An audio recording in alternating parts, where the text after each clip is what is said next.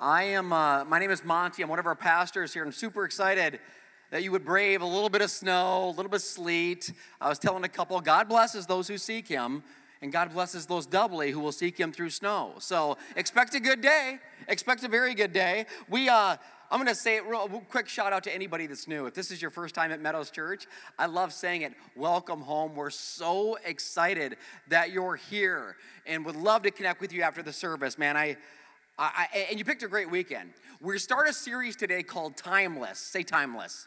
Timeless. Timeless because I, I, and, and I guess we live in a trendy world is what I want to say. We live in a trendy world, don't we? And I, I don't want to brag but I will. Um, I'm kind of a trendsetter. And I, you know, like skinny jeans. Skinny jeans are kind of a trendy thing, right? Now, skinny jeans, I was I was creating skinny jeans before skinny jeans were even a thing. And some, yeah, I was. Manufacturers weren't even doing it. But I was, and some of you are gonna relate to this, but I remember in high school, we'd, we'd pin these babies over, you know, or we'd tuck them and roll them, you know what I'm saying? I, trendsetter. Say trendsetter. Thank you. I was. Yes. And it was amazing.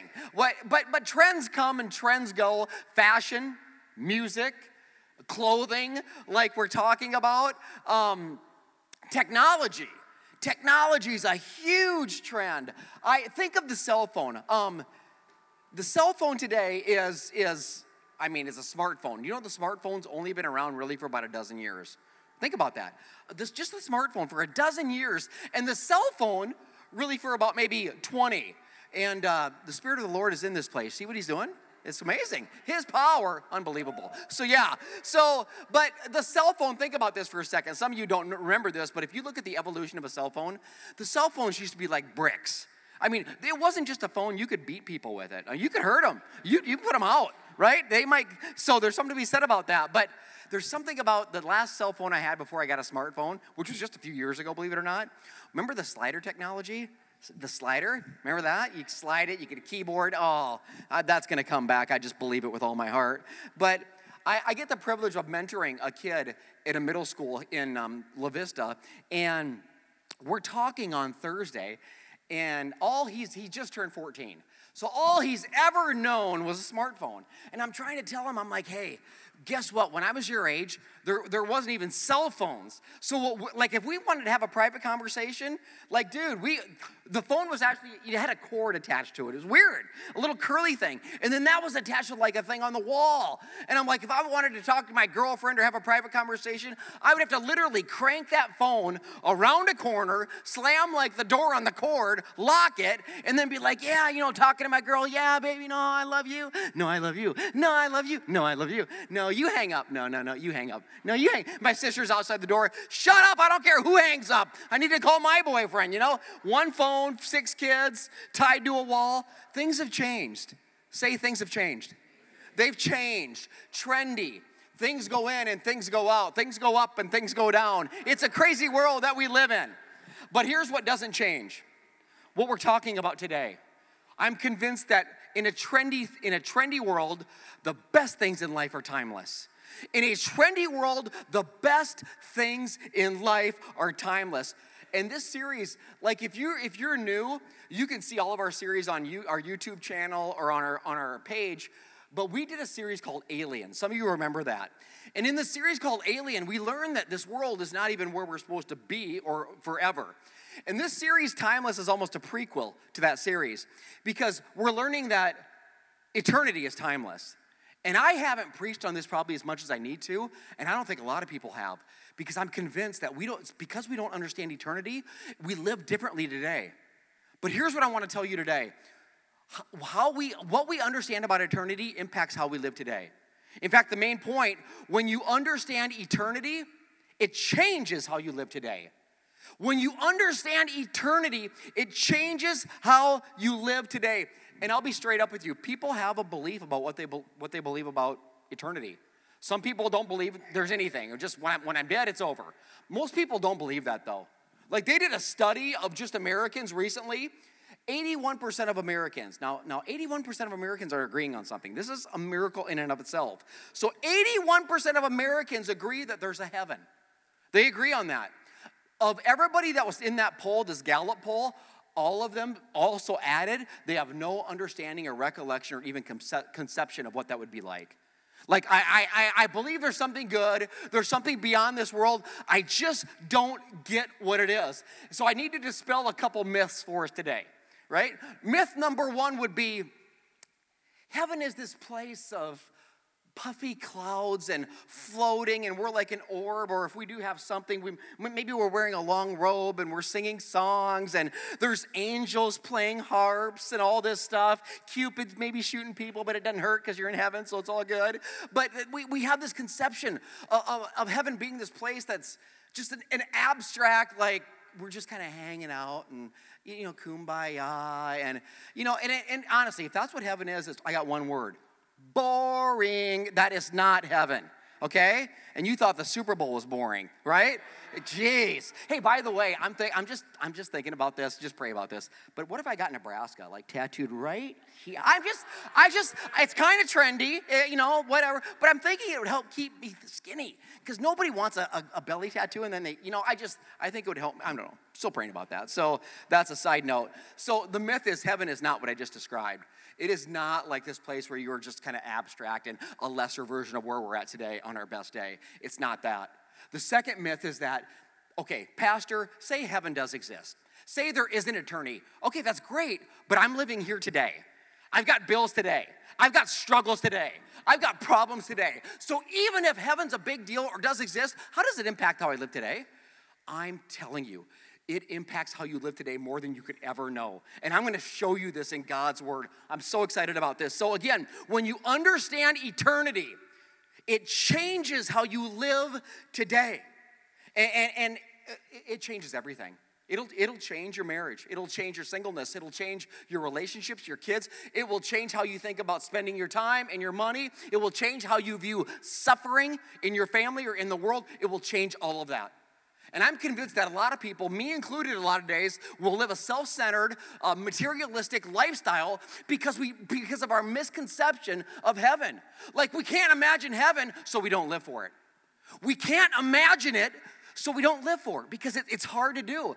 And the Bible even says it straight up in, in, in is it first or second Corinthians? I gotta look. First Corinthians 2 9. It says this, and this is, I think, in your notes on the bottom. For, but it is written, no eye has seen, nor ear has heard, nor heart of the man can imagine what God has prepared for those who love him.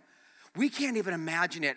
Turn to two people and tell them, if you only knew. Tell two people, if you only knew. This is the title that God has given us today. If you only knew. If you have a Bible or a mobile device with a Bible app, I'm gonna ask that you would go to Revelation. If you don't have that, I'm, I'm, I'm going to walk through it nice and slow so you can, you can really take this in. Revelation is the last book of the Bible. Most of Revelation hasn't even happened yet. It's going to. Some of it has. Um, Revelation, the, but to understand the, the, the, last part of the Bible, we have to understand the first part of the Bible. So I'm going to go to Revelation chapter 21, verse 1. So you can kind of go there and again, if you don't have that stuff, and we'd love to give you a Bible today, by the way, if you don't have one, just guest services, we would love to, we love giving those away. Can't do it enough. Um, Revelation. But, but before I get to the last book of the Bible, I got to go to the first book of the Bible because you got to understand the first before you understand the last, right? So Genesis is the first book of the Bible. We looked at it last week, and God's creating the heavens and the earth. God's creating uh, people. God's creating animals. God's creating everything. And everything, He says is good, but God's good is perfect. Okay? Anything God would create is perfect. So here's what, here's what you need to understand what people don't know about heaven. It existed in the beginning. See, earth was it was heaven on earth. It was perfect. Adam and Eve walking in the garden with God. He created us to do life with him. That was heaven. That's what it was. But something happened in Genesis 3, very early on in the Bible, that the, the devil, our enemy, would come in and tempt Adam and Eve, and they would sin. And sin separates us from God, and it fractured not only earth, but it fractured heaven. And we were never the same. And, and, and everything became skewed at that point on earth. So perfection was there. Genesis 3, it, it's fractured. And for the rest of the Bible, God is pursuing you with an unrel- with a relentless, unending love that you can't even imagine. That's what that's what it's all about. And then so now we're going to fast forward all the way to Revelation. We've set it up. We understand um, what happened in the beginning. And Revelation. So let me set this up. This this John, Jesus had 12 disciples, 12 really best friends that he did life with. John was the only one that wasn't killed for his faith. Everybody else was killed for their faith because they saw Jesus alive after the resurrection and they, they just went to town because of it. They're like, if he's dead and he's alive, i am going to sell out to it. And, they, and eventually they were killed because of it. But they didn't, they're not complaining where they're at today, trust me. But I'll tell you this one of them, John, wasn't killed. They tried to kill him, they boiled him in oil, didn't kill him. I, he probably might, maybe wish it would have killed him. I would think that would be painful. Because it didn't kill him, they, uh, the emperor cast him out on an island in the Mediterranean Sea called Patmos. And that's where John would die. But before John, the last disciple, died, uh, God would give him a revelation. Hence the word, hence the name, hence the book. Say revelation. Revelation, a revealing of truth. So God shows up to John, and, and it's so funny. God even says, tells John, write this down, John. Write it down. This is important. And this is what this is what uh, God not just told him, but showed him in, in, a, in, a, in an image. This is crazy stuff. In Revelation 21, God is giving John a picture of what's to come. And John says this Then I saw a new heaven and a new earth. For the old heaven and old earth, earth had disappeared. The sea was also gone. I saw a holy city, a new Jerusalem, coming down from God out of heaven like a bride, beautifully dressed for her husband. I heard a loud shout from the throne saying, Look, God's home is now among his people. He will live with them. They will be his people, and he will be their God, and he will wipe away every tear from their eyes. He, there will be no more death, no more sorrow, no more crying, and no more pain. All these things are gone forever. I don't know about you, but that sounds kind of good to me. If you only knew, somebody shout, if you only knew. If you only knew what God had in store. John's getting a picture and he's like, oh my gosh, this is unbelievable. And this is what I believe. If I can help us understand today, a glimpse of the, the real life that's waiting, it will drastically change your life. I promise you. I, I, and God says a lot about it. God says a lot about it. So, in other words, I just, in Revelation 21 1, it said, I'm creating a new heaven and a new earth. Remember when I said heaven and earth were fractured in Genesis 3? So, God says, I'm going to create a new heaven and a new earth. And He does it. And the Bible, it just doesn't say it there. I will give you scriptures, jot them down. Isaiah 65 17. Isaiah 65, 17. This is in the this is 700 years before Jesus was even born. God talks to a prophet named Isaiah. And he tells him, he's giving him a picture of salvation, and he's giving him a picture of eternity. And this is what he says Look, I'm creating a new heaven and a new earth. No one will even think about the old ones anymore. They won't even think about it. He's telling them that yeah, thousands of years ago. Then we'll go to the New Testament. This is after Jesus was born. It says, uh, Peter, one of Jesus' best friends, writes this. 2 Peter 3 13. 2 Peter 3 13. Peter writes, But we are looking forward to the new heaven and new earth that he has promised. Anytime God makes a promise, you can guarantee it will happen. He's never reneged on one yet, and he never will. He promises it. There's gonna be something new, a world filled with God's righteousness. And what's so key about this, because of the way we think about eternity, we think again in, in, the, in, the, in what we see in the movies, and we're gonna meet Morgan Freeman up there. He'll be dressed in white. It'll be awesome, you know. But but here's the key: there is an earth that's gonna be better than this earth, and heaven's gonna be way more familiar to you than you think. I promise you. So I'm reading a book right now called Imagine Heaven. Uh, the author is John Burke. And so this, this message is going to be a little different. I'm going to share this message through God's word and through stories that this guy has, has, has I guess, gathered over 30 years. He, he's, he's gathered stories of people that have been dead and then were alive right? They got brought back to life. Maybe they flatlined, they coded. And it's called a near death experience. And he gathered stories for 30 years and he picked the ones that he wrote about and he made sure he picked people that could, couldn't gain anything by telling their story. Because, you know, we got some crazy people out there. You know, you've been to Meadows Church? Dude, it's jacked up. It's mess. Turn to your neighbor and tell him you're crazy. Tell him I'm crazy and you're crazy. And your pastor, he'd be crazy. So we're messed up. So people will make crap up all the time, right? But this guy is kind of ciphering through the crazy and saying, okay, for this guy to share this story, you have nothing to gain. You didn't write a book. You didn't get rich. I mean, in fact, if you share this story, it's, it's going to hurt your credibility. Those are the stories that he captured. And he shared a stat. It was nuts. He says that one in every 25 people have had a near death experience. And I, I, I have. I mean, I, came, I came close. One time I forgot my anniversary, almost died. Seriously, it was bad. It was bad. November 8th, I'll never forget it again, sweetie. Ever. Ever. My gosh, you can get kind of mean. Um, anyway, so. Uh, Point number one listen to me. God will establish a new heaven and a new earth. God will establish a new heaven, it's not just a heaven, and a new earth. This is so key that you catch that. You've already gotten scripture on that, but, but let, me, let, me, let, let me read a story to you. This is a story, real quick. This guy who had a near death experience, his name's Richard. Richard was a, a Jewish guy, and he died. I think it says a horrible car accident, so that's never good. But um, here it is. So listen to this. Richard, a Jew, died a horrible car accident, leaving him with a broken back, a broken neck. He broke both his arms, two ribs were punctured, punctured his heart. Um, wow, this is crazy. The medic said he had been dead for about eight hours when they found him. But Richard revived to describe the beauty of heaven and his new life found within. He also mentioned now, listen to how he's describing heaven. It's, it's, it's earth. He's describing earth. He describes earthly attributes. He says, I can't begin to describe to you what I saw. I can't, I've never seen green grass like this grass in my life. It was so green, a green like I've never seen. Not only that, but the grass was alive. The flowers were alive. It, it, it, was amazing. Remember that when, when Genesis 3 happened, not just humanity started to die, creation started to die. The trees were never meant to die neither were the flowers, neither was the grass. Never.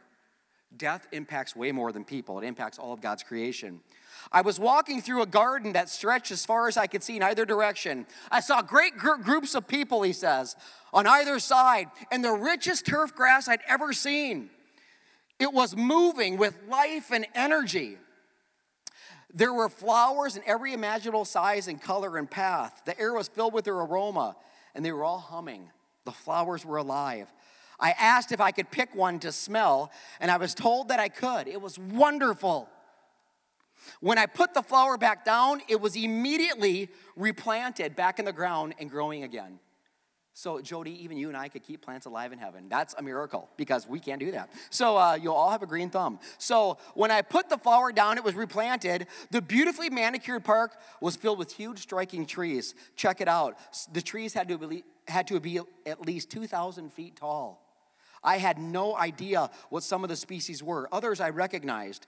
There was a continual sound of chimes coming from the leaves on the trees as they brushed against one another. The fruit, the pear shaped fruit that was on a particular tree, was beautiful and copper colored. When I picked it, the fruit instantly, another fruit instantly grew in its place. When I touched the fruit to my lips, it melted into the most delicious thing I had ever tasted.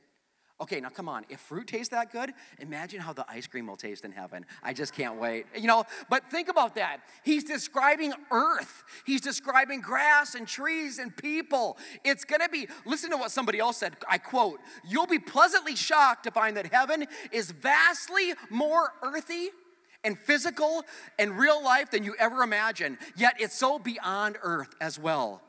It's amazing. It's a new heaven and a new earth that you will live on earth and earth will be heaven and heaven will be earth i can't describe everything because it says no i they can't even describe it a lot of the stories are like we don't even we can't even tell you everything because it's undescribable through a human or english language or any language it's unbelievable there's a new heaven and a new earth number two you will never suffer again Okay? We learned that from Revelation 21, the story that I read earlier. You will never suffer again. In fact, you'll be restored to who you were created to be. You, you and, and, and I'm telling you, I know there are people in here that you walk in here and you are struggling and you are hurting and life is real. And maybe it's emotional, maybe it's spiritual, maybe it's physical. I mean, we deal with pain. Am I right? Three weeks ago, I was walking out of my bathroom into my bedroom, and I was, it was a brisk walk, and I stubbed my toe so hard. Do you know the moment when you do that and the pain hasn't hit your head yet? Yeah, and you're like, in, in that moment, you do it and you're like, thump, and you're like, oh no, oh no, and you're waiting for the pain to come. During that, during that two seconds, I'm like, God, don't, I, I pray that wasn't even real. It was real. It was real. I was thankful that the kids weren't home, Jody wasn't home, because uh, I said some things that pastors shouldn't say. Say? And I did some things that a pastor should. I mean, I'm rolling around. It was painful. I mean, so there was pain. And um, a fourth of my uh, foot actually turned black and blue, and it was nuts. And, and guess what happened a week later? I, I stubbed it again. Same toe same toe. I'd show you a picture, but you'd, you'd probably throw up in your mouth. Uh, and plus, that's not working. So, two reasons. But anyway, um, it was bad. It was hurting. Uh, the, one of the questions I'm going to have for God is God, why, do, why not a titanium pinky toe? Why not a titanium pinky toe? I don't get it. So, um, yeah, so you will never suffer again. I, I want to read you another quick story here. This is Crystal. Crystal, now you want to talk about a life that's suffering, and I'm telling you, some of you can will relate to this more than maybe you would like, but I'm telling you, when we face the pain that we've been through, we, God will take us to places that you've never been. And this woman, well, I'll just read it. Crystal struggled with God. She had a big problem with him. She struggled with her identity, struggled with shame, and for good reason. You see, there was sexual abuse that had started at age three by a babysitter in a babysitter's house. At age five, it happened again in the home of a different babysitter. But Crystal didn't tell anybody about it because she, she just wanted to shield her mom from the pain because her mom was enduring a lot. Her mom had been divorced, it says. Her mom remarried Hank, and things got worse. He had anger issues, he was always drunk. He became physically abusive to Crystal's mom. In fact, one night, while trying to scare her mom, Hank threatened to kill Crystal. So he pointed a shotgun at Crystal's head and shot right next to her head, barely missing her head. By age six, Crystal had watched two marriages fall apart and endured horrific sexual abuse. Her mom had given up and just started partying upstairs while Crystal hung out downstairs with uh, her brother. For, for, for five straight years, she was sexually abused even more during weekly escapades. And while it didn't happen every time, she remembers it happened a lot. Yet she didn't tell anybody. The shame and the dirtiness and the brokenness that I felt became my identity. For years, she acted out a false identity, and something happened at age 33. She actually died. She went to the hospital with pancreatitis, and due to complications, she flatlined. And she was dead for nine minutes. During the nine minutes, Crystal literally left her body um, and went to heaven. She stood before God. Crystal says the experience profoundly transformed her life. It was amazing. It transformed me to the very core of my being. She even kept the story to herself because she thought people aren't going to believe this. It's crazy. I'm gonna, people are going to judge me and shun me. Um, but listen to what she says. But God clearly instructed me to tell others what I remember from this experience. But I still hesitated. Crystal questioned why God had chosen her. Although she had grown up in the heart of the Bible Belt, been baptized, um, and attended church, she never really understand why God would let the things happen to her that happened. So she turned her back on God, she, and she claimed she broke all of the Ten Commandments. Again, again and again, she challenged God to prove his existence. And when he proved it, she kept giving him more challenges because she couldn't believe that a God of love could, could exist in a world that she had lived in. She says, I don't know how to explain it. I saw the hardships in my life as evidence that God had no interest in protecting me. Crystal questioned and cursed God. She was determined to, to keep him out of her life. But when she coded at the hospital, something changed her. Not everybody goes through a tunnel, some do, she didn't. She went directly to heaven. And after she told her mother she loved her when she was alive, she went and she awoke and found herself in a place where she felt love like she'd never felt it before. I was certainly aware that I just died, but I, but I was also but I also was the me that I existed the moment that God created me. Unlike on earth, where I was plagued with doubts and fears and shame and hurt and pain, in heaven, it was all immediately evaporated. I was absolutely certain about who I was. I felt love like I had never felt. All the baggage and abuse um, and muddy, muddied um, identity uh, immediately went away. And I knew that I actually was the person now that God created me to be in the first place. See, she found her identity in the heart, in, in, in, the, in the arms of Jesus. See, what's amazing is we think that, well, when we go to heaven, we're going to lose your personality. No.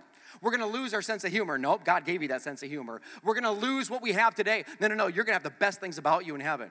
You don't lose your earthly identity when you go to heaven. It's in heaven where you will actually achieve and become fully aware of who you were created to be. You weren't created to get your identity from anything that this world offers. Nothing.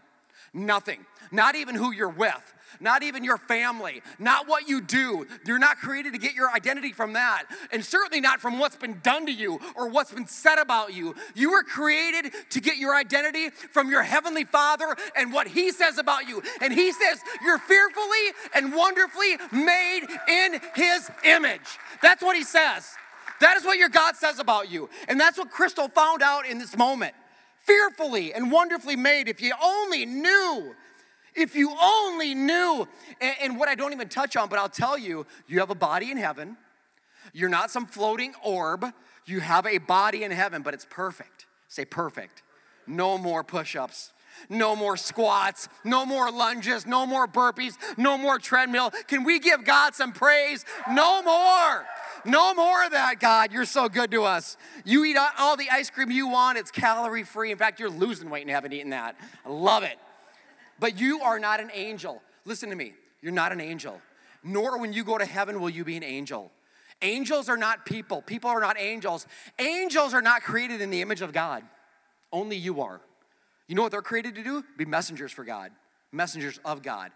Angels and people are not the same thing. You will not be an angel in heaven. You will be a person in heaven with a personal God. And you need to understand that. You need to know that. The third thing, you will live with God and his family forever. Okay? You will live with God and his family forever. What is God? The Bible is very clear. God is love, personified. God is love. And I don't care how deep of a relationship you have with your spouse or your kids or your boyfriend or your girlfriend, you have not experienced true love until you meet your maker face to face and he envelopes you with his arms and you feel it. That's love. And that's what some people describe. Um, it's nuts. In fact, there's a story. You may be familiar with it. Heaven is for real. It's a movie. It's a book. Actually, the dude, the dad was a Wesleyan pastor in Nebraska, and uh, his son Colton died at eight years old. Went to heaven, and uh, he describes these events that he saw. And they're thinking, you know, it's an eight year old kid, man, maybe he's making stuff up, you know, kids and imagination. But then he started to say things that they knew he wouldn't know. Like he's like, Mom, I met my sister, I met my sister in heaven. She's like, Oh, your sister, yeah. He goes, No, my other sister. And she's like, mm, You don't have another sister. He goes, Yeah, I do. Yeah, I do. I met her. She was she was older now. She was older in heaven, interesting. And he says, Yeah, I met her. She she died in your tummy. And uh, mom was quiet and said, How in the heck? We, they never told him that. He had no clue. In fact, the mom and dad didn't even know she was a she and she was. So I think about the people today who have lost children. Maybe, maybe children alive or children in the womb. Maybe, I think about the woman who's had an abortion. And I'll tell you something God loves you so much, and God has a future and a hope for you. And I, will say it again God doesn't shut the door on your, pa- on your future because of something that happened in your past. And if you're here today, God has not given up on you. And I'll tell you what, if that's happened to you or you've done that or you, you, you've made that decision sometime in your life or someone you know has, I'll guarantee you, we either, we either know, so, we all know somebody. I mean, it's, okay? You'll see that child again. That's good news. That is amazing. That is God. And he is so good. So, so Colton describes that. And this woman in this book, this story might be the craziest that, that I read. This woman marries an orthopedic surgeon she goes kayaking and gets caught under the rapids. This is like a, my worst nightmare, you know, and it was hers too. She says, The nose of my kayak was lodged between two boulders. I was under feet, I was under the water by 10 feet. I felt the intense pressure of the water bending me forward at the waist. I, I couldn't get out. Listen to me, I heard my bones breaking and my ligaments tearing, but I didn't panic. At, at the point I completely surrendered, to the outcome that God had. This is amazing. The moment that I asked God's will be done, I immediately and, and very physically felt being held by Jesus Christ. And I was reassured that everything would be fine. I grew up in the water, I grew up around water doing everything, but I'd always feared drowning. It seems so ironic that there I was with the rushing water, very aware that I was drowning. I always thought it'd be terrible and frightening that way to go, but I have to say, at no point did I have any fear whatsoever. I never felt air hunger. I never felt panic. I'm a spine surgeon. I certainly tried to do the things that would free me, but honestly, I felt great. I felt more alive than I'd ever felt in my life. The very moment I turned to God, I was overcome with an absolute feeling of calm, peace, and a very physical sensation of being held in someone's arms. I knew with absolute certainty that I was being held and comforted by Jesus Christ, which was initially surprising as I am just an ordinary person. But just at the same time, I understand perfectly how Jesus could be holding me and comforting me while simultaneously being present with other people as well. As Jesus held her, Mary had a thorough review of her life. This is interesting. After 14 minutes under the water, Mary's body was finally broke free from the kayak. She began to tumble through the rapids and experienced a feeling of release. I felt as if I'd finally shaken off the heavy outer layer, freeing my soul. Mary felt her soul break through the surface of the water and rise above the river, where she was, where she was welcomed by a committee of people, a great cloud of witnesses, like described in Hebrews. I was immediately greeted with a group of people. People, um, I was never really quite sure what you to, word to use to describe all this. Um, it, it, there's no word that I could say.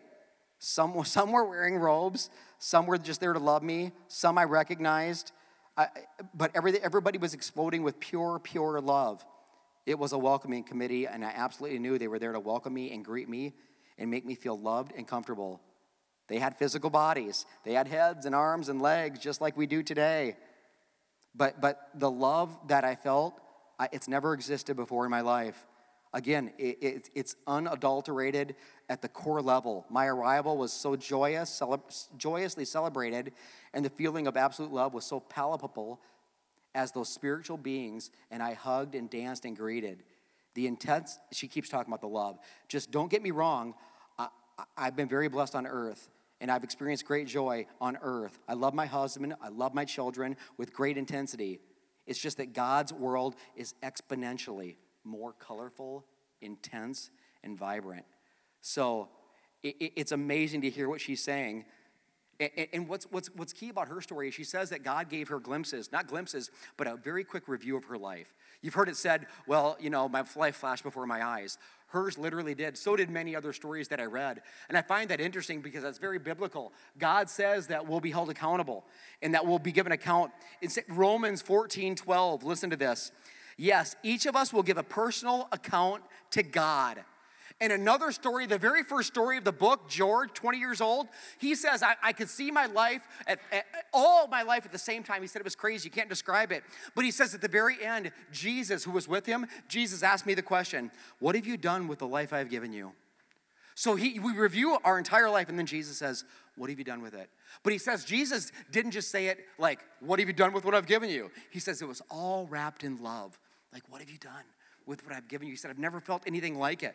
And the Bible backs it up. Not only that, but did you know that you're rewarded in heaven? Like, heaven's not the same for everybody. Now, it's good, it's awesome for everybody, don't get me wrong, but there are rewards. I think since you guys love ice cream so much, keep talking about it, I'll tell you, it's like going into Cold Stone and you get the coffee ice cream, because that's God's favorite, and you get that, and you're eating that, and then they say, you know what, sir? Would you like some brownie with that? It's free. Oh, yeah, yeah, I'll take the brownie. That's awesome. Oh, you know what, sir? How about we mix in some fudge with that? Yeah, I like fudge. I'm getting rewarded, right? Sir, you're so good. We see how much you love people, um, you know, most of the time. And we, we, we want to give you some whipped cream on that. Yeah, yeah, yeah. I'll take some whipped cream on that. So it's good, but, but then it's really good. So there are actually rewards in heaven for what we do on earth. It's interesting. I'll show you what God says about it. Check it out. Uh, 2 Corinthians 5.10. Second Corinthians 5:10 For we, we must all stand before Christ to be judged. We will each receive whatever we deserve for the good or evil we have done in our earthly body. For those of you that send group texts, for those of you that cut me off in traffic, you will be held accountable. I'm just telling you, your time has come. Just kidding. So, anyway, but is what he says. Um, we will be judged for what we do. Matthew 16, 27. For the Son of Man is going to come with his angels in the glory of his Father, and then he will repay each person according to what he has done. What you do matters, how you live matters. Revelation 22 12. Look, I'm coming soon. Jesus says it, bringing my reward with me to repay all the people according to their deeds. How we live today is going to impact how you live forever. When we understand eternity, it's going to change how you live today. I promise you. It has me. 81% of Americans, I told you, they believe in heaven. What if I told you of that Gallup poll, less than half of them believe in hell? It's true. And I don't know if it's because our minds just don't want to go there and we think, well, God wouldn't do that. God's very clear in His Word that there is a heaven and a hell. And, and, and, and polls, opinion polls, really don't declare what reality is. But that's a fact. Eight out of 10 would believe in heaven, less than half believe in hell. Jesus actually talks about hell more than heaven in the Bible. I think he wants us to get a very clear picture, but he gives us a very clear path with very clear love. It is amazing. Since we're telling stories, I'll, I'll, I'll do one more quick one. Dr. Rawlings was working on a guy, 40 year old, dropped dead in my office doing a, during a cardiac uh, a stress test. Three nurses rushed in, began doing CPR. Dr. Rawlings, Dr. Rawlings started to do an external heart massage on the guy to get his heart going while they did CPR. I had to, finally, I had to insert a pacemaker into the guy, into his large vein. The patient began coming to. But whenever he reached for his instruments or otherwise interrupted the compression of the, the, the heart massage, the patient, the patient would lose consciousness. He would stop breathing, he would die once more. Each time he regained a heartbeat and respiration, the patient screamed, I'm in hell! I'm in hell! He was terrified and pleaded with me to, to help him. I was scared to death. I mean, here's this guy yelling about hell, and we're trying to do CPR. I mean, but the, the episode, he, this is what the, the doctor said, it literally scared the hell out of me. After several resuscitations, the man pleaded, Don't you get it? I'm in hell each time I, I die, each time I go. I go back to hell. And he finally tells the guy, Please, please, pray with me. The Dr. Rawlings isn't a believer, but he says, You know, he goes from my Sunday school early years. I, the guy was freaking him out so bad, he said, I wanted to do something. So I conjured up what I remember from Sunday school and I said, Listen, he said, I didn't believe in God, didn't believe in Jesus, but I told him, just repeat, Lord Jesus, I ask you to keep me out of hell, forgive my sins, I want to live forever with you. The guy coded again, and they finally brought him back to life. It says a few days later, I got to find my spot. A couple days, a couple days later, Dr. Rawlings asked the patient to explain what he saw in hell patient could not recall any of the unpleasant events, only the amazing ones that he experienced after he coded, after they prayed. So Dr. Rawlings gave his life to Jesus Christ through that experience because he couldn't believe that this patient would wake up in between going in and out of death and life and be screaming so frantically about hell and how bad it was.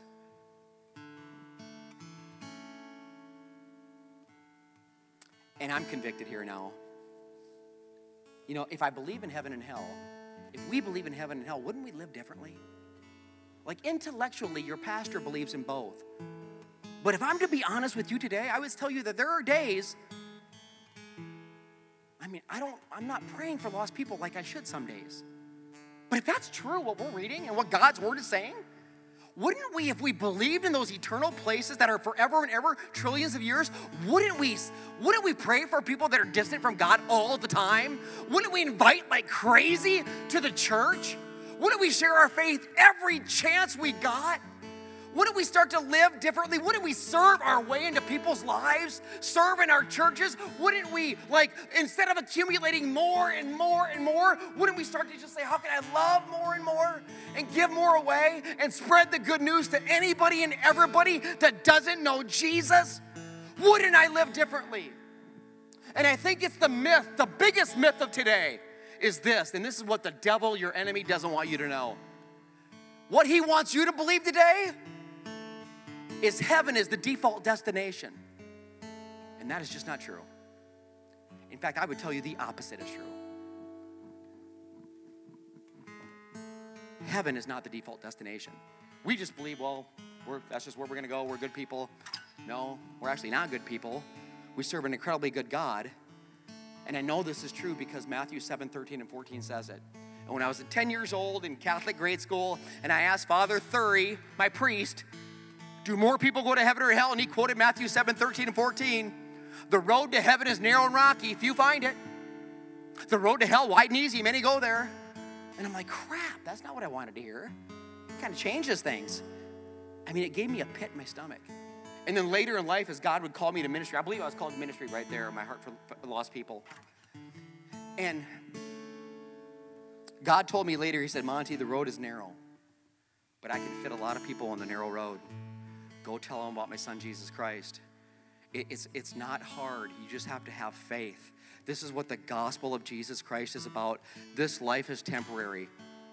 Say, My life is temporary. Say it again, My life is temporary. It's temporary, this life. Your next life, it's timeless. It is timeless. The gospel of Jesus Christ, this is how we're saved. That Jesus, God, after Genesis 3, God put a plan in motion. I need to send my son. My kids need a savior. And Jesus is like, I'll go. And Jesus would go. And Jesus would come and die on a cross to take all your sin and all your shame and all your regret and all your past and poor decisions and nail him to the cross. That when you believe that that man died on a cross and he is God's son and that he rose from the dead, you will be saved. By faith, through God's grace, you are saved. And when you believe that and sell out to it, maybe somebody's never done that here. God, this, God, God never really speak to me like I hear him, but he speaks to me like I feel. Like this week, this is what he told me. I kid you not. He said, as you preach the message, what is, tell the people, what is one thing you need to start doing and one thing you need to stop doing? And I can't answer that for you. I know what mine are. Some of you, at the start is, is surrendering your life to Jesus Christ today. To say, I commit my life to God, that you can be assured that heaven is your home. If, if by faith you believe in Jesus Christ, that He died for you and that He rose from the dead, when you call on His name, you're saved. You don't have to earn that. That's the rewards you can earn by doing stuff. But to get to just to the beauty of heaven, it's by faith. You are saved by nothing that you can do. Jesus already did it. So that's why you don't have to carry the shame or the guilt anymore. Give it to him. He died for it so you don't have to carry it. This is the gospel of Jesus. Commit it. Or maybe you've gotten off track and you need to recommit it. I don't care what you call it. Just do it and let us pray for you. We get one shot, one shot to make a difference in this world. One shot to reach people for Jesus. One shot to beg and plead with them. Don't live for this world. Don't live for the things it offers. Don't do it. What is one thing you need to start? And one thing you need to stop based on the fact that this world isn't your home and that your, your, your home is yet to come. Make sure you know where you're going. That is, that is number one. Call on the name of Jesus Christ and you will be saved. And if you got questions, come see me. If you got questions, come see our worship team, our prayer team shortly. I don't care who you see. We want to pray with you and for you. Because I'm convinced of this. Two seconds after we get to heaven, two seconds after we get to heaven, we will cry out and say, Why? Why did I waste so much time and energy on things that didn't matter? Why? Why did I put all my focus on things that were so temporal?